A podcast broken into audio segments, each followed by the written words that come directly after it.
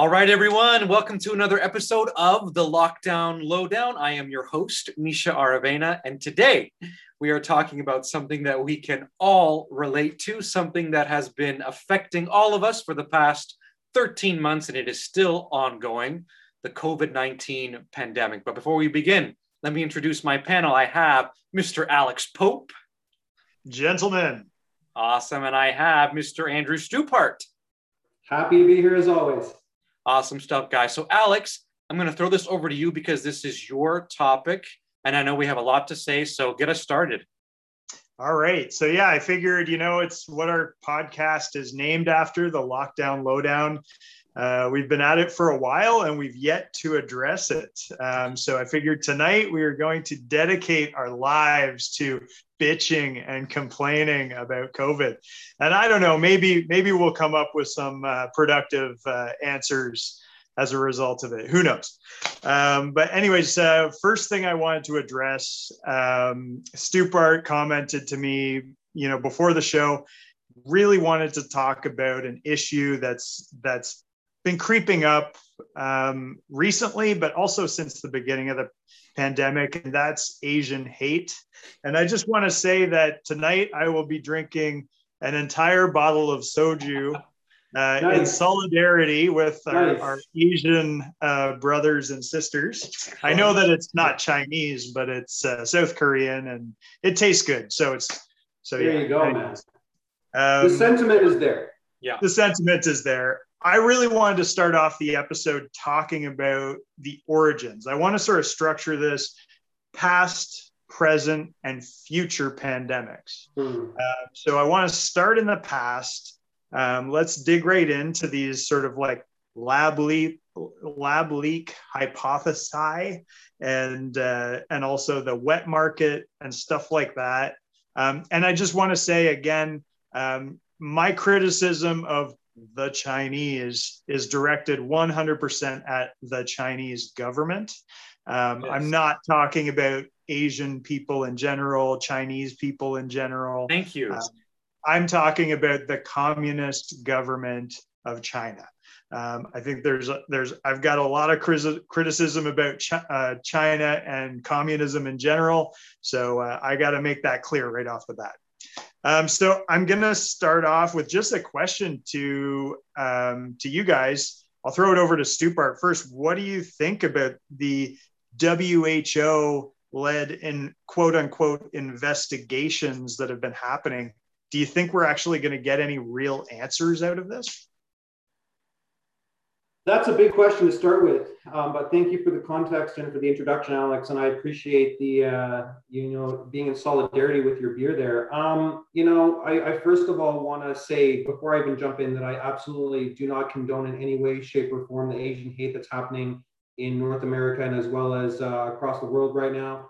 Um, you know, to point fingers at a Chinese Chinese person just because you know this thing started in the in the Hubei province, specifically with within uh, Wuhan, is absolutely preposterous. And we'll talk about the the hate element a little bit later. Um, but I do have to make my position clear that you know pinpointing you know general hatred towards any group based on based on something that isn't one particular person's fault, um, or at least in the cases like you know of, of, of resident you know Chinese people living in Canada, like they had nothing to do with it whatsoever. So it's ridiculous that this hatred's coming forth. But to answer your question, um, I, I have been reading some of the stuff um, online about it. I don't know if we'll ever get a concrete, quote unquote, you know, accurate, 100% accurate, uh, precise answer about the origins of this thing. In my mind, it's it's you know you have to remember that in the in our biodiverse world that we're living in,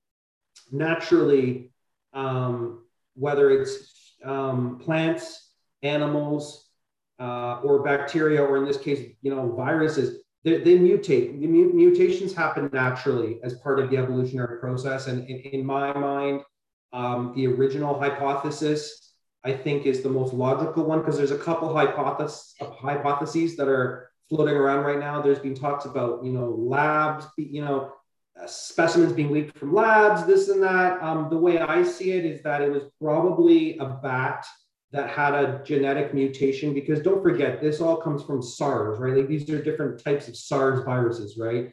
And so there's probably just a, a highly mutated version of a pre-existing um, virus that just happened to be a little bit stronger, a little bit more, um, you know, able to combat like in, in, the environment that it's in. So it's a little bit yeah. stronger this virus, you know. And and what what a lot of experts are saying is that a bat uh, in China um, somehow interacted with an animal, and then humans somehow interacted with that inter- intermediate animal um, that originally had interacted with the bat, and then so it started spreading um, in the fish markets in Wuhan, and then kind of spread outward from there. So I don't think I don't think we'll ever, as I said, I don't think we'll ever get a precise, accurate um, sort of answer to the origin of this, but I think it stands to reason that uh, it was probably a bat that uh, spread it to an animal that spread it to the human population, and then, and then obviously you have um, you know, for the most part, you know, a lot of open borders and, and open travel at the time. And it's just easy to imagine this thing kind of spreading through all these different borders uh, throughout the world. I'm just going to jump in there. Um, I was watching a 60 minutes special on this, and uh, and they were talking about how the investigators only actually spent three hours at the lab. Um, one person, Jamie Metzl, who's a WHO advisor, um, uh, basically accused this inve- investigation of, of not being an investigation, being a highly curated, highly chaperoned tour of, of the uh, areas in question. Um, so I think it's a very um, politically polarized debate. Um, I think that on one side you've got you've got people that are are basically um, you know trying to deflect any blame away from the Chinese government. And then you've you've got other people who are also just going in that direction because of of their opposition to major proponents of the lab leak theory, most notably Donald Trump. Yeah. Um, you know, he came out there right away and said it's all China's fault. You know, this this level four virology lab you know it's not an accident that this happened and everything like that and i think a lot of people's knee jerk reaction is like okay donald trump is crazy he's a you know maybe he, some people think he's a racist some people think he's this and that and the other thing um, so the reaction is like okay well this lab leak theory must be bogus uh, but i think that uh, we shouldn't throw the baby out with the bathwater I think there's real reason to suspect that it's there's a good possibility that it came from there. Just thinking about the Occam's razor argument, the simplest answer is often the right one. Um, you know, we have a level four virology institute that that specifically researches bat coronaviruses. It's in Wuhan. The virus came from Wuhan. I mean, I, I think there has to be a certain level of credence given to this theory, you know, because we're never going to know the actual answer. No. Um, there's no way to know, but we have to almost assume that both of them are uh, reasonable and probable. Um, and so we should assume that the wet market is the origin. We should assume that um, the lab leak is the origin, and we should, and if the Chinese government is going to say, oh, it came from a farm somewhere, then we should assume that it came from that farm as well. Um, we should assume that all of the above are true, and we, and we should respond accordingly to all of them. What do you think about that, Misha? Am I crazy? Well, no, I, would actually, for myself, I would take uh, Andrew's comments and his sentiments and uh, I agree with those pretty much verbatim. My thing, though, I don't think this particular question is important right at this moment. To me, I don't care where it came from.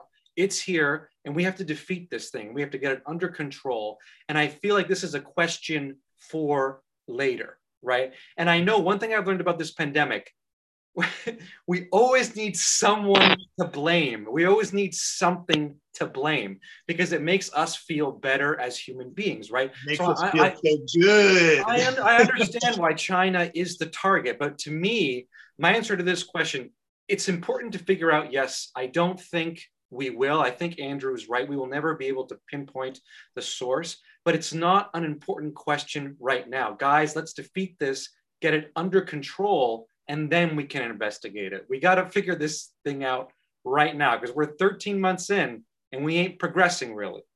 I've got to no, dispute that I... a little bit. I've got to dispute that right off the bat. I mean, it's not that long ago. I was in grade 10 and we had the SARS virus and yeah. people were freaking scared. I don't know. I mean, I wasn't even living in um, Toronto at the time, which is one city that got hit really bad by yeah. it.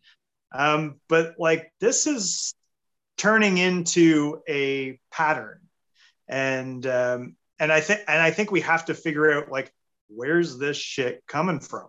Like if you don't figure out what the source is, yeah. then we're doomed to an eternity of dealing well, with. Yeah. yeah, yeah, and I and I kind of I kind of see both of your stances on this, and I think that uh, well, well, I'll reiterate what I said before. I think it's going to be very difficult considering just all the levels of investigations that continue have that that have to continue to take place and the deep digging that you know different government officials from different countries have to do on this thing. You know, it's going to be a long road ahead in terms of getting, if we ever do get an accurate, precise answer on where this thing came from. But I, you know, and, and I kind of see both sides of what you're saying because I think Misha, you're 100% correct in that while you know, it is, we do want to look at the, the origins, Alex, for sure. We want to look at the origins, but what Misha said about like, let's figure it out now, like the solution, right? So, yeah. And I just course, want to interrupt you there for a sec, Stupart. Well, I actually, how dare you interrupt me, Misha? No, I'm kidding. I'm kidding. No, no, but like, I do agree with mm-hmm. Alex. It is important to pinpoint the source, yeah, yeah. but that's not the important question right now.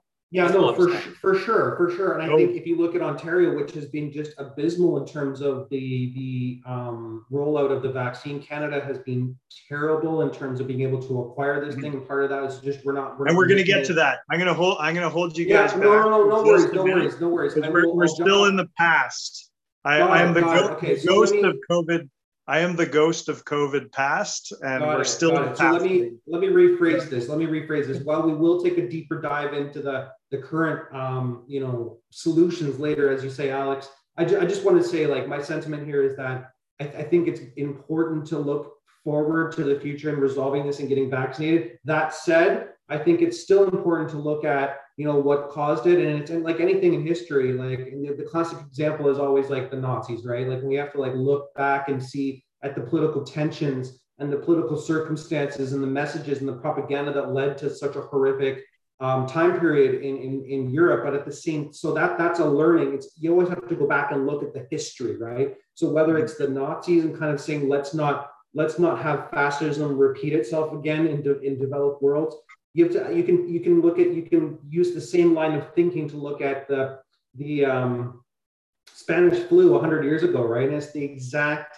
same, same line of thinking you have to have. And I see where you're going with this, Alex, as you have, you know, on your topic of thinking in the past here, we do need to look at, at practices, you know, and and and and practices not only around containing these things at ground zero. So that may be, you know, rethinking um, the the sanitary practices that we you know have at these open fish markets. And if open fish markets should still exist number one but then ha- at, at a larger scale like think learning from history right? Like how do we mm-hmm. contain this thing at the borders and how do we stop it from from from spreading outward? So i think there's two things here ground zero and and figuring out you know where this thing came from and how can we is there a learning that we can take from the from the origin but then also the additional learning is knowing that thing knowing that we're living in a global village where people can fly all over the place from country to country to country very easily. And, that, and that's the that's the next question that i wanted to get yeah, to yeah. There, so yeah. so basically like i wanted to ask you guys like what are your thoughts on our own abilities to to slow uh, or stop the travel um, in the event of a major pandemic. I mean, I'm going to go back to the early days where um, we all saw in the news they were building these massive, um, uh, like hospitals in Wuhan, basically to, to house people that were sick with coronavirus. Yeah. Um, so we all saw this stuff happening long before we started reporting cases um, in our own countries. Um, but we didn't really have any reaction to it. I would say that we had a very anemic reaction to it. Um, yeah. All of a sudden, once we were just totally full of COVID cases, then it's like, okay, maybe we have to shut down air travel. Uh, maybe we should stop people coming in from the United States. But this is like months after we're starting to notice cases, uh, and and and a long time after we're seeing China uh, grappling with this. Um, so, what are your guys? Um, I'm going to go over to you there, Misha, first. Um, what are your thoughts on uh, international travel just being something that that is free flowing and like it's something that we we have no control over? Um, well, like this is one that has is dear to my heart because, as you guys know, and anyone who follows me, I I can share this. I, I have been traveling during this pandemic. Uh, I make my time between Ireland and Toronto, Canada, and my girlfriend lives over here, right? And I've been talking to other couples, and we waited until about mid May. But I took my father's advice listen, if you love this girl, you go. It doesn't matter what's going on in the world, right? And so I've done that. So, in terms of traveling, my thing has always been um, I think you should shut it down and lock it down to truly essential traveling. But that's the problem. We don't define things clearly. And to go back to your one point, what I've learned about this pandemic is human nature.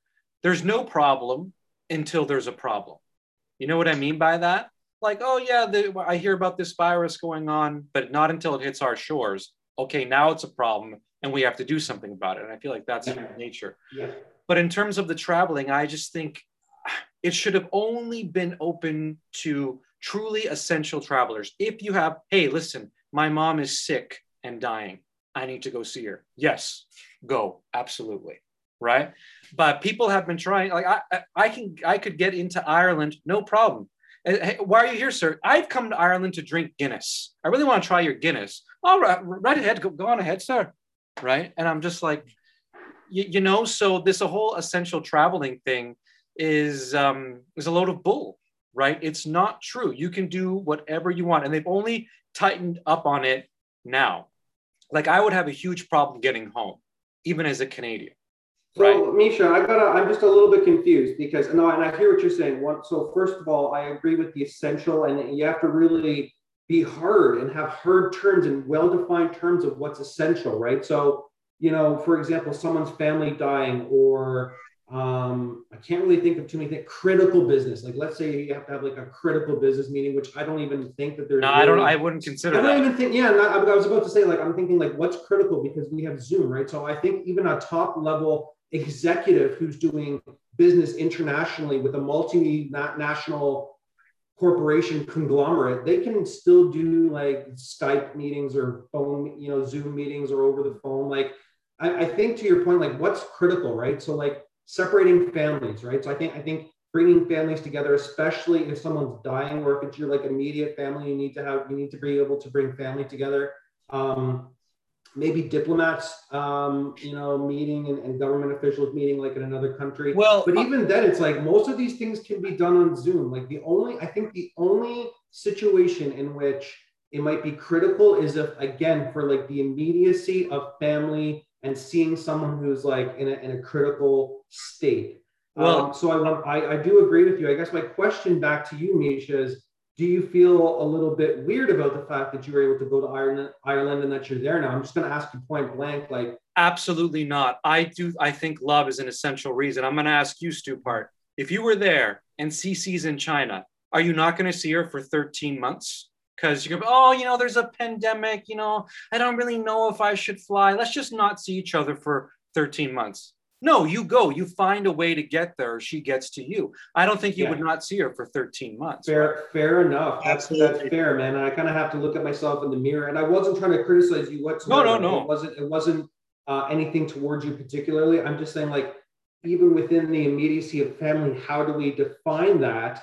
Um, obviously I would never wish let's let's say someone in my fiance's family was like ill then obviously I think that would warrant travel but like I don't know like I I, I the thing is is like you like you you can't just allow that just on its own. At, at times where the pandemic is spreading um, where you've got something that's sort of like creeping into our country you know you have to have some sort of a limitation and I, to- I totally get it. Like we have canadians abroad. Hundreds of thousands of canadians are abroad at all times and if you just suddenly shut the borders and shut down air traffic people are stranded. They need a way back into the country and and it's so apparent after all of this that there's no backup plan. Like i think back to my history textbooks. Um, when people were coming uh, were immigrating to north america um, you know a major issue was cholera. Cholera would the cholera outbreaks on these ships that people were coming over on were were huge and absolutely deadly. And the reality is, is we had um, uh, quarantine islands. Uh, people know about like Ellis Island and and things like that, where it's like you're not going home. You're not you're not going onto the mainland as soon as you touch uh, touch base in North America. Like no, you got to sort of hang out for a while yeah, before yeah. we let you let you loose on the population. Yeah. And and I know it's it almost sounds barbaric.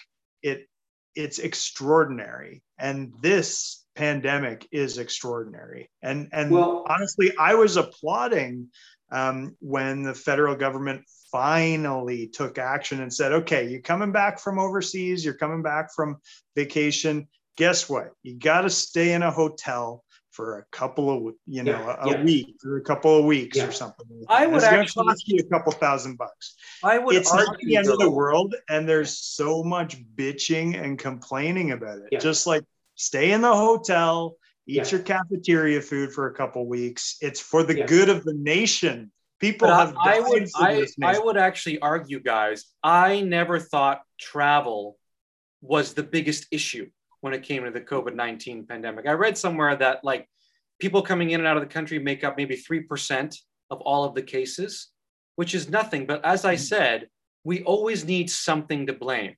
All right, it's the restaurants. The restaurants are causing this. Shut it down. Oh, it's the travel. It's the travel. The federal government just can't look at themselves and say, hey, guys, maybe we just aren't doing a good enough job at maybe enforcing. Well, these rules. But if you can't find someone to blame, how can you find a solution? Well, that's the thing, and uh, of course, travel makes up. But Misha, like I understand what you're saying, and I understand. Like honestly, it would it would break my heart to be separated from my fiance or my parents or whatever. Like it would break my heart to be separated from a family member or a close friend, and I completely sympathize with you and i'm so glad that you're able to be with your your girlfriend there in ireland. 100% understand your point of view but i have to say like 100% they should have been tougher on the borders and i understand the canadians who are abroad would have been pissed because they would have had to stay in whatever country they're in a little bit longer but this stops at the borders because it's not like that bat that's carrying is going to travel like you know 13,000 kilometers like you know humans carry it on airplanes humans carry this thing on airplanes. It's human to human. Sure, it may have started in a lab or with a bat, and then that may have, you know, a, a, bat may have interacted somehow with a pig, and then maybe someone ate that pig and it wasn't fully cooked or whatever. I'm not. I'm just throwing out like a, a random theory just to prove my point. Travel is is how it's it's it's a global community, guys. Like it's a global fucking community. So if you're if they, we should have been tighter at the beginning with our borders, man. I don't care if it's the US to Canada border. I don't care if it's interprovincial borders between Quebec and Ontario and, and Manitoba. I don't care if it's the border, you know, people at, being stopped at, at, at the gates at the, at the airport. Like this, these things happen because of air travel. These, I must repeat this, these things happen because of air travel. Yeah. Please. Okay. I'm gonna I'm gonna stop you right there, Stupart. The ghost of COVID past is now going to move us along to COVID present. Um, so I'd like to talk a little bit about where things are at in Ireland. Um, but but first of all, in, in Ontario, uh, it's we're making headlines all over the place for being oh, yeah. one of the one of the worst places right now. Yeah, because oh, yeah. vaccine rollout has been so brutally, deadly slow. Um, and uh, and yeah, basically we're on our third major wave of the pandemic. Um, we've we've just shut down our borders to neighboring provinces. We've given authority to uh, police officers to basically stop people and ask them like, why are you so far away from your home? What are you doing? Why don't you go back home? you know, things like that. Um, so we're in we're in pretty dire straits right now, and I think I like Misha, you brought it up earlier, is that your opinion of of the world and everything has changed. And now that we're like so deep into this, I wanted to ask you, like, you know, how has your worldview changed? And like, what is it that you know now that you did not know before this started? Well, I have to say, I've always been a very optimistic person. I've always believed in humanity and the greater good. And uh, I would be lying if I didn't say it was dwindling a little bit. Um, a lot of these rules that you talked about have been implemented in Ireland nine months ago. There was a five kilometer limit that you could go from your house that recently got lifted now up to 20 kilometers. They've been stopping people at, at borders, you know, are you beyond your five kilometers for months now? And Ireland never uh, opened up. We've been in lockdown since December and we are now only starting the process. So I don't know what the right way to go about it is. I, I always felt we should have had a major lockdown at the beginning, right? But my definition of a lockdown and your definition of a lockdown might be totally different, right? If I go out onto the streets and there's heavy, heavy traffic, that's not a lockdown. A lockdown to me is if I step outside, it should it should feel like the apocalypse.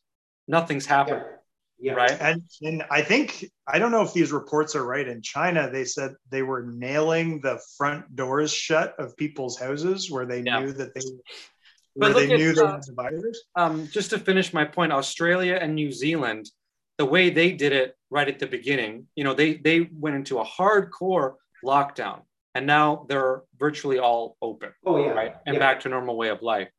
But uh, my thing is, I just, uh, if you ask people to do a serious lockdown now, they wouldn't do it. And I myself have reached the point where I am now questioning when do we finally just say enough is enough and we try and get on with it? Are we close yeah. to that point?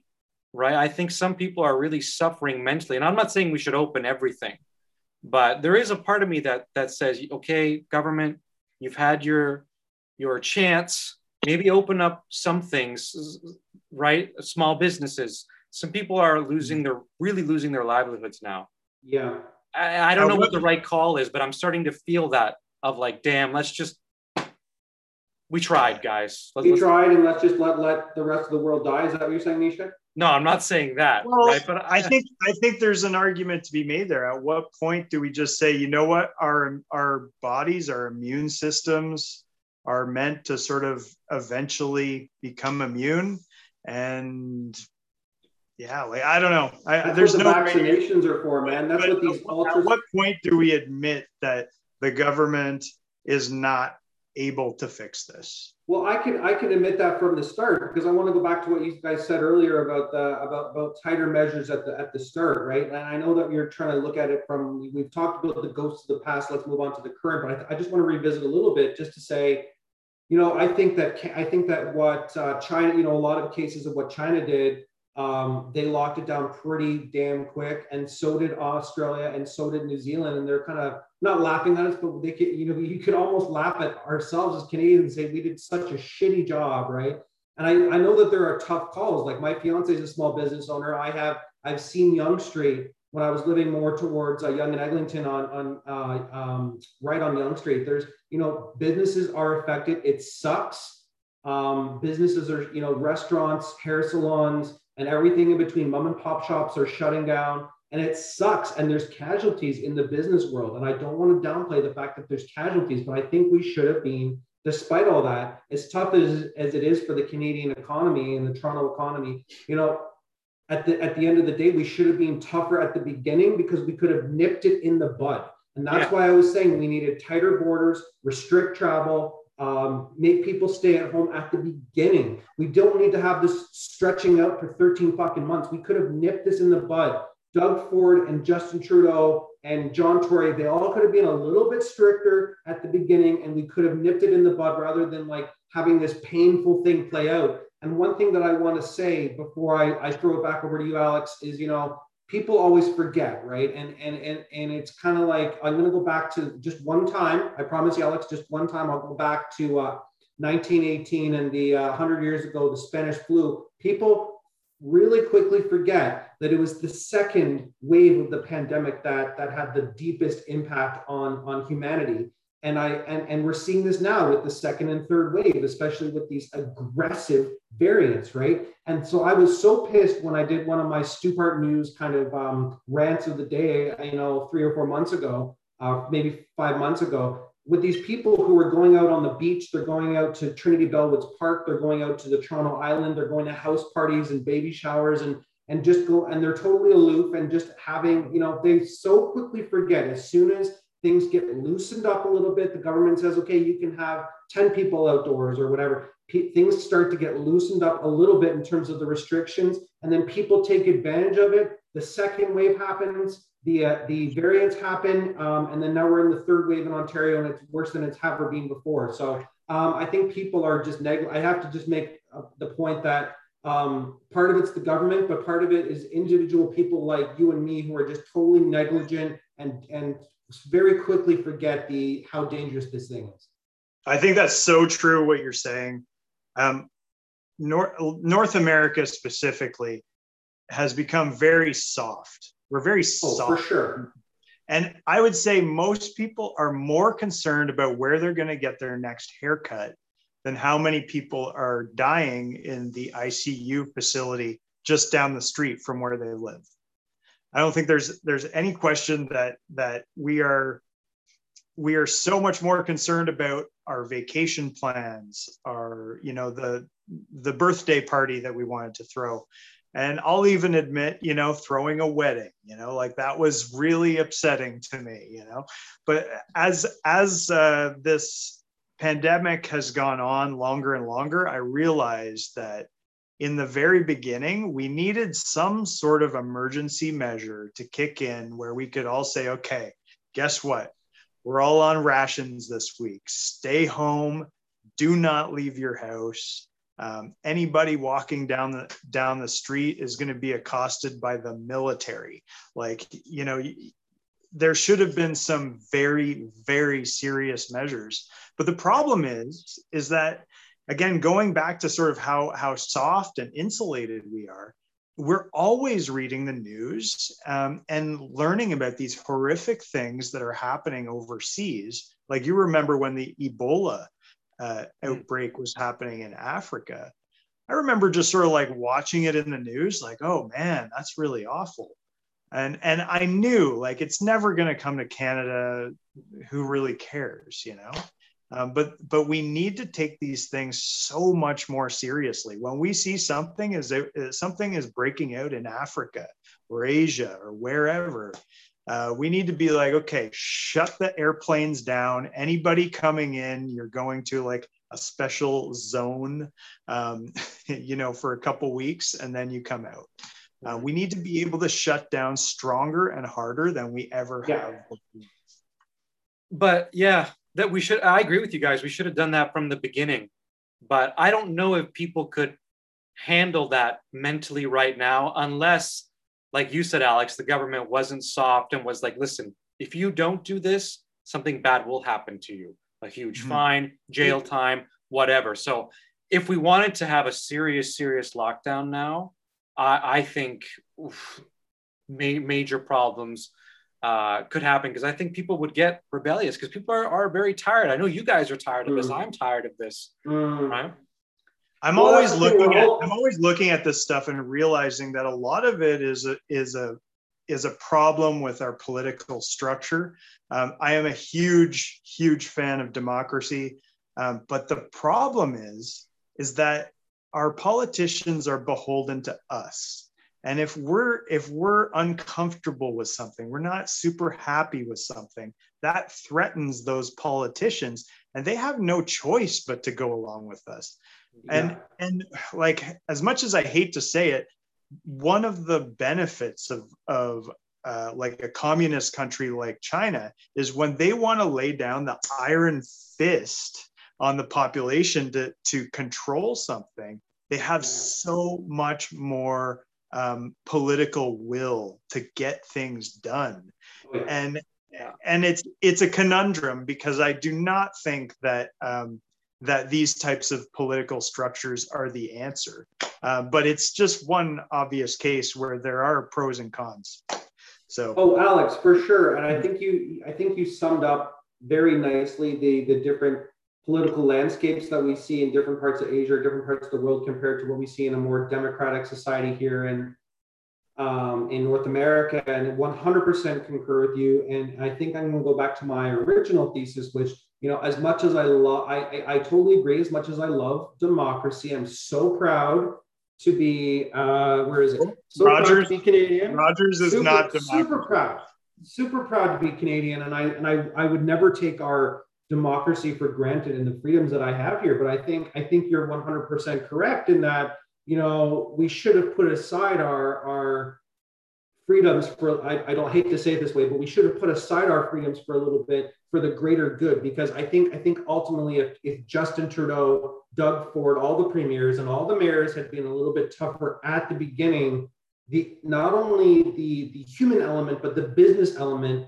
all of this could have been nipped in the bud. And I and I think you know speaking as someone who's who's engaged to a small business owner, she's suffering more now because this has been so drawn out. If they had just locked everything down hardcore at the beginning, you know, all the salon owners, all the barbershop owners, all the nail nail technicians, all the restaurateurs, and everyone in between could be back to work, and this thing would be, you know, shut down. But it's because we dragged our heels at the start. Now it's just affecting not only humanity at the at the at the level of people dying in these uh, overcrowded ICUs, but it's also the business aspect. And I think I think what the government tried to do, especially with Dougie in Ontario here, is he was trying to appease, he was trying to have play a balancing act between, you know, let's let's keep this thing, you know, contained, but at the same time, you know, there's pressure from big and small business to keep businesses open because let's be real, like the economic fallout of this whole thing is catastrophic.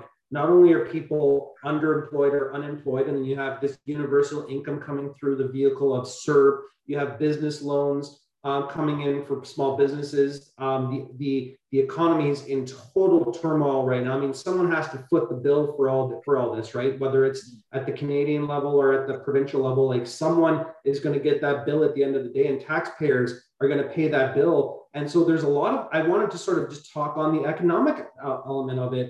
Um, and say that not only is it a human issue, but it's also balancing that with, you know, these mom and pop shops. I'll go back to my example of walking down when I was living midtown, walking down Yonge Street and seeing all these um, pubs and bars and barbershops just just ghost town, you know, boarded up and stuff. And it, it's a tough, it's a tough question about how how how do we restrict these businesses, eh, you know, because at the end of the day, there's lots of questions and um, I think I think if we had nipped this in the bud at the beginning, we would a lot of these restaurants wouldn't have shut down. A lot of these barbershops wouldn't have shut down because there's only so much that a business loan can do, and then you're kind of out of money. So I think I think my thesis here is going to be if we had taken this more seriously at the beginning, we could have nipped it in the bud, eliminated it, and then there wouldn't have been all this economic backlash that we're seeing on top of the human aspect. And Stupart, I have to ask you, like, what happened to that willpower? That we used to have. I mean, yet you remember Canada is a country that sent an entire generation of young men over to Europe to, um, you know, be killed on the battlefield fighting the Nazis or fighting the Germans in World, War One. Um, you know, like this is a, this is a country that has experienced great sacrifice, and Ireland as well.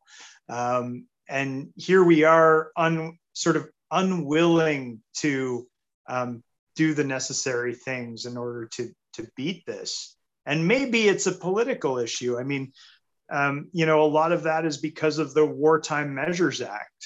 Um, you know, like basically they they, uh, you know, the government did commandeer businesses and and force them to contribute to the war effort and everything like that. Um, maybe we're just, uh, you know, again seeing sort of an anemic response from a weak liberal party in power. I don't know.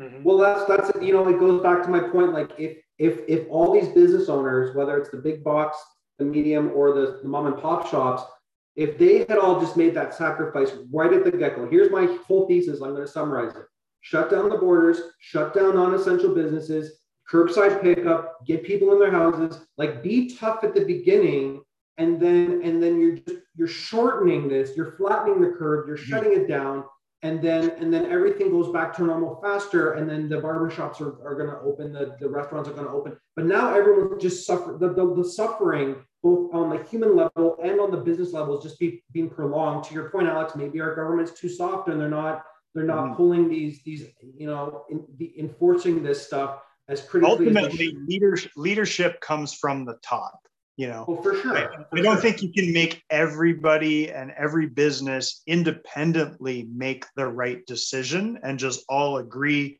to to treat this more seriously. It has to come from the top or else for it sure. doesn't come from anywhere. I'll kind and, of give uh, my final point to all of this on how i feel about the pandemic now to summarize it. To me it's kind of like paying taxes. I don't mind paying taxes at all as long as it goes towards good things like a better healthcare system, a better education system. So it boils down to trust. So with this pandemic, we've been locking down, opening up, locking down, opening yeah. up, locking down, opening up, and it has done nothing. It's done nothing, right? So the number one priority is the vaccine rollout. We need to get people vaccinated. That's how we beat these things but it becomes about trust. Like okay so if you lock it down again we all go into our houses be like oh my goodness we're locked down. And then we'll open up and then oh cases are going up lock it back down again. And how long do we play this cycle? Like people yeah. are now really starting to rebel right? I, I agree with you andrew it should have been locked down hard at the beginning but now if you're going to lock it down again that's why the canadian people are going well, we're just going to stay in our home for a month and then we're going to go back out and I'm going to go to a restaurant and then, oh, another lockdown. And the cycle yeah. continues. So it becomes it's about a cycle. Oh, for sure. It's a cycle. Right. It's for sure a cycle. Alex, do we have do we have some time for me just to? Yeah, to I have. I just have like one one more question on uh, the oh, the present, um, and and Misha already sort of touched on it is the vaccine, and I have to admit, um, I'm a little bit skeptical of the vaccine. Not that it's a bad thing. I think we should all take the vaccine, no question. Um, however, I'm I'm starting to become skeptical that the vaccine is actually going to resolve this. Ah, what are your thoughts on that? Um, I will just quickly say I do agree we should vaccinate people. I do think it's the number one priority worldwide to get herd immunity and to get us all back to quote unquote a normal way of living. What you say about it actually being effective over time against COVID 19 is yet to and be other, key. and the variants. Yeah. And you know what? You could be absolutely right. I would not be surprised if it doesn't cause if it, it doesn't cause herd immunity, but only time will tell. And I just have to trust as a citizen, as a Canadian citizen, as a citizen of the world that these vaccines will help build her immunity. I just have to I, I have to trust it. I have to believe in it and see where it goes from there. What do you think well, about I mean, that? It's not as if now here's the thing. It's not, I mean, there's obviously there's different companies that are doing it. There's Moderna, there's I can't pronounce the other. What's the what's the one that everyone's complaining about right now? Anna what's AstraZeneca. The, AstraZeneca. There's Pfizer. I mean, Pfizer is a pretty big household name. Like a lot of the drugs that we have in our in our drug cabinets on our bathroom come probably come from Pfizer or something along the lines, right? Like they're big pharmaceutical. So and as much as like we could do a whole other podcast on big pharma and and, and the controversies that surround big pharma, because I don't want to say I'm not going out and saying that I'm a proponent of big pharma. There's you know, big pharma is actually very flawed, and there's a lot of things I could say about big pharma, but I'll reserve that for now. And what I'll say is, you know, I think given the circumstances, if there's a if, if big pharma is putting out this thing and it's being tested and, and and there's you know there's clinical trials, it's not as if we're just doing rolling out this major tr- clinical trial for the first time now. There was, you know, controlled clinical trials that happened against these these different solutions, these different types of vaccinations, right? So this isn't. Um, does it have a proven 20 year track record? No. Have there been clinical trials? Yes. Does it prove that it's effective against bringing down your, you know, increasing your immunity and bringing down your susceptibility to spreading and, and, and getting contagion, sorry, contagious, um, sorry, let me rephrase this. Has it proven to um, make you more immune and less susceptible to the contagiousness of the virus? 100%. Should we take the vaccine? 100%. Um, and I think that it's important for people just to put their beliefs and their worries aside, just get this thing in your arm as soon as possible. But sorry, Alex, one more thing. It's yeah, a two-pronged approach. Okay. So number one, should you take the vaccine? 100%. But it's a two-pronged approach. So I think you have to stay home, stay on your couch, and uh, and and and not really go outside except for essential reasons, and combine it with the vaccine. And that's the only way that we're going to kick this thing. Mm-hmm. I think I think it's our best chance. There's no question. Get the vaccine if you're eligible. But at the same time, I think we need to prepare ourselves mentally for the for the fact that uh, we already have news reports saying that there are certain variants that are able to break through um, the uh, immunization that these vaccines are giving us. Um, so, you know, and we, I think there's a very good possibility that we might have to come to grips with the fact that COVID is just going to be COVID and COVID variants are just going to be a way of life going forward. What do you think about that, Stupart? And we got to just get too, on with is it. Is that too heavy for you to grasp? Right? what a depressing I think, I think conversation. That's a pretty, that's a pretty uh, glass half full um, pessimistic view of it. I think if we can get rid of uh, something like polio, when was the last person that you heard that had polio, right? Like I'm just using, I'm just throwing that as a quick example. Like I have, obviously I don't have like my research. I didn't do my research on polio before coming in here. But if we can like, like look at the plague, right? Like the plague in the, in the medieval ages, you know, no one's, no one has the plague, right? Like we don't, the plague does not exist. Or the, or mm-hmm. the same thing, you know, with the Spanish flu, like we, we kicked that 100 years ago. It took some time and there was that second wave, but we kicked the Spanish yeah. flu 100 years ago. I think at some point we're going to be able to kick this thing. But I think you're right. It's going to take some more work and some more ingenuity. It's not going to happen overnight because it's not only the single strain, but there's these other variants that are very aggressive. And you're and I, and I agree. You know, the science does say, gentlemen, that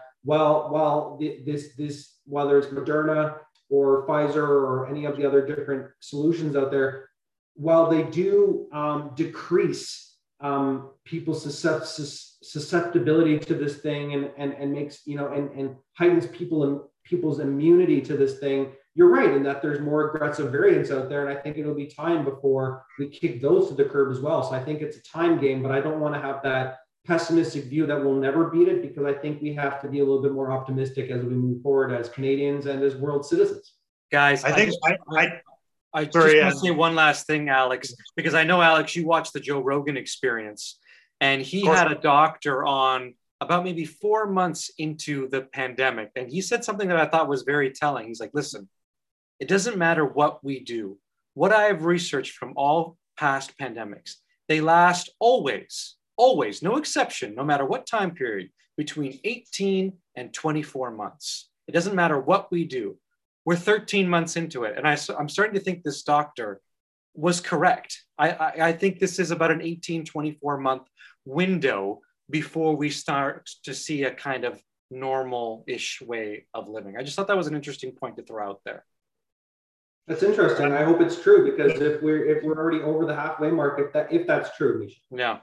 I'm just going to close on this point by saying that um, i think hg wells said it best in the War of the Worlds that humanity has earned its right to exist on this planet, and that's from from you know basically learning to live with these various organisms, viruses, and things like that. And uh, you know the I I think it's a I think it's a very modern problem um, to be dealing with this in such a way. The reality is, in the past, you know, just like lots of people died, and the people that lived went on to procreate and and that's how you you adapt and become better as a species. And I think it's hard to say it, but there's a very good possibility that that's just what we're experiencing right now. And guys, I hate to be the one with the last word because you, you were doing such a nice way, like with the quote and everything. And I appreciate you doing the, the H.G. Wells quote and, and Tony You're just going to shit all over it, Steve. I'm going to shit all over it for a second. No, but seriously, I just one final note that I really, really was super passionate about, especially having, you know, being being engaged to someone who's Chinese and having Chinese friends is that some, one thing that I want to go out on and before we close up the episode is that not, you know, none, none of us here on the Lockdown Lowdown condone any of this Asian hate. I'm a, I'm a very progressive person. All of us here are, and I think if you're going to point the finger at someone, um, you know, pointed away from the from from Asian Canadians because it's you know there's been a lot of hatred both in um, in Canada and in the states around you know um, you know, trying to trying to have Chinese people as scapegoats. And I just want to say I'm very against it. And we we have to live in a tolerant society, and we cannot be um, pointing the finger at each other because that's not going to do anything. I just want to say I'm very passionate about it, um, and that's just one final point that I wanted to put across. Um, but yeah, no, I think I think you do. I, think Alex, first of all, thank you for doing a wonderful job um, summarizing all this for us. Um, I mean, I think the future, we'll see what the future holds. Um, we'll see what the timeline is in terms of flattening the curve. And as, as to what Misha said, it could just be one of those like 18 to 20, 24 month things. But I think at the end of the day, we're to, either way, we're to learn a big lesson and hopefully history won't repeat itself again. But, you know, it's just on us to, to see what happens in the future. All right. Well, if no one else has anything to say, that was one of the most intense episodes of the lockdown lowdown I think we've done. But we're all very passionate about what's going on in the world, as I'm sure the people out there, you know, we all want to see this thing go away as soon as possible. So please follow us on Spotify, follow us on the Facebook group, tell all your friends about the lockdown lowdown, and we'll give you more awesome content. As always, thank you so much for watching, and we will see you next time.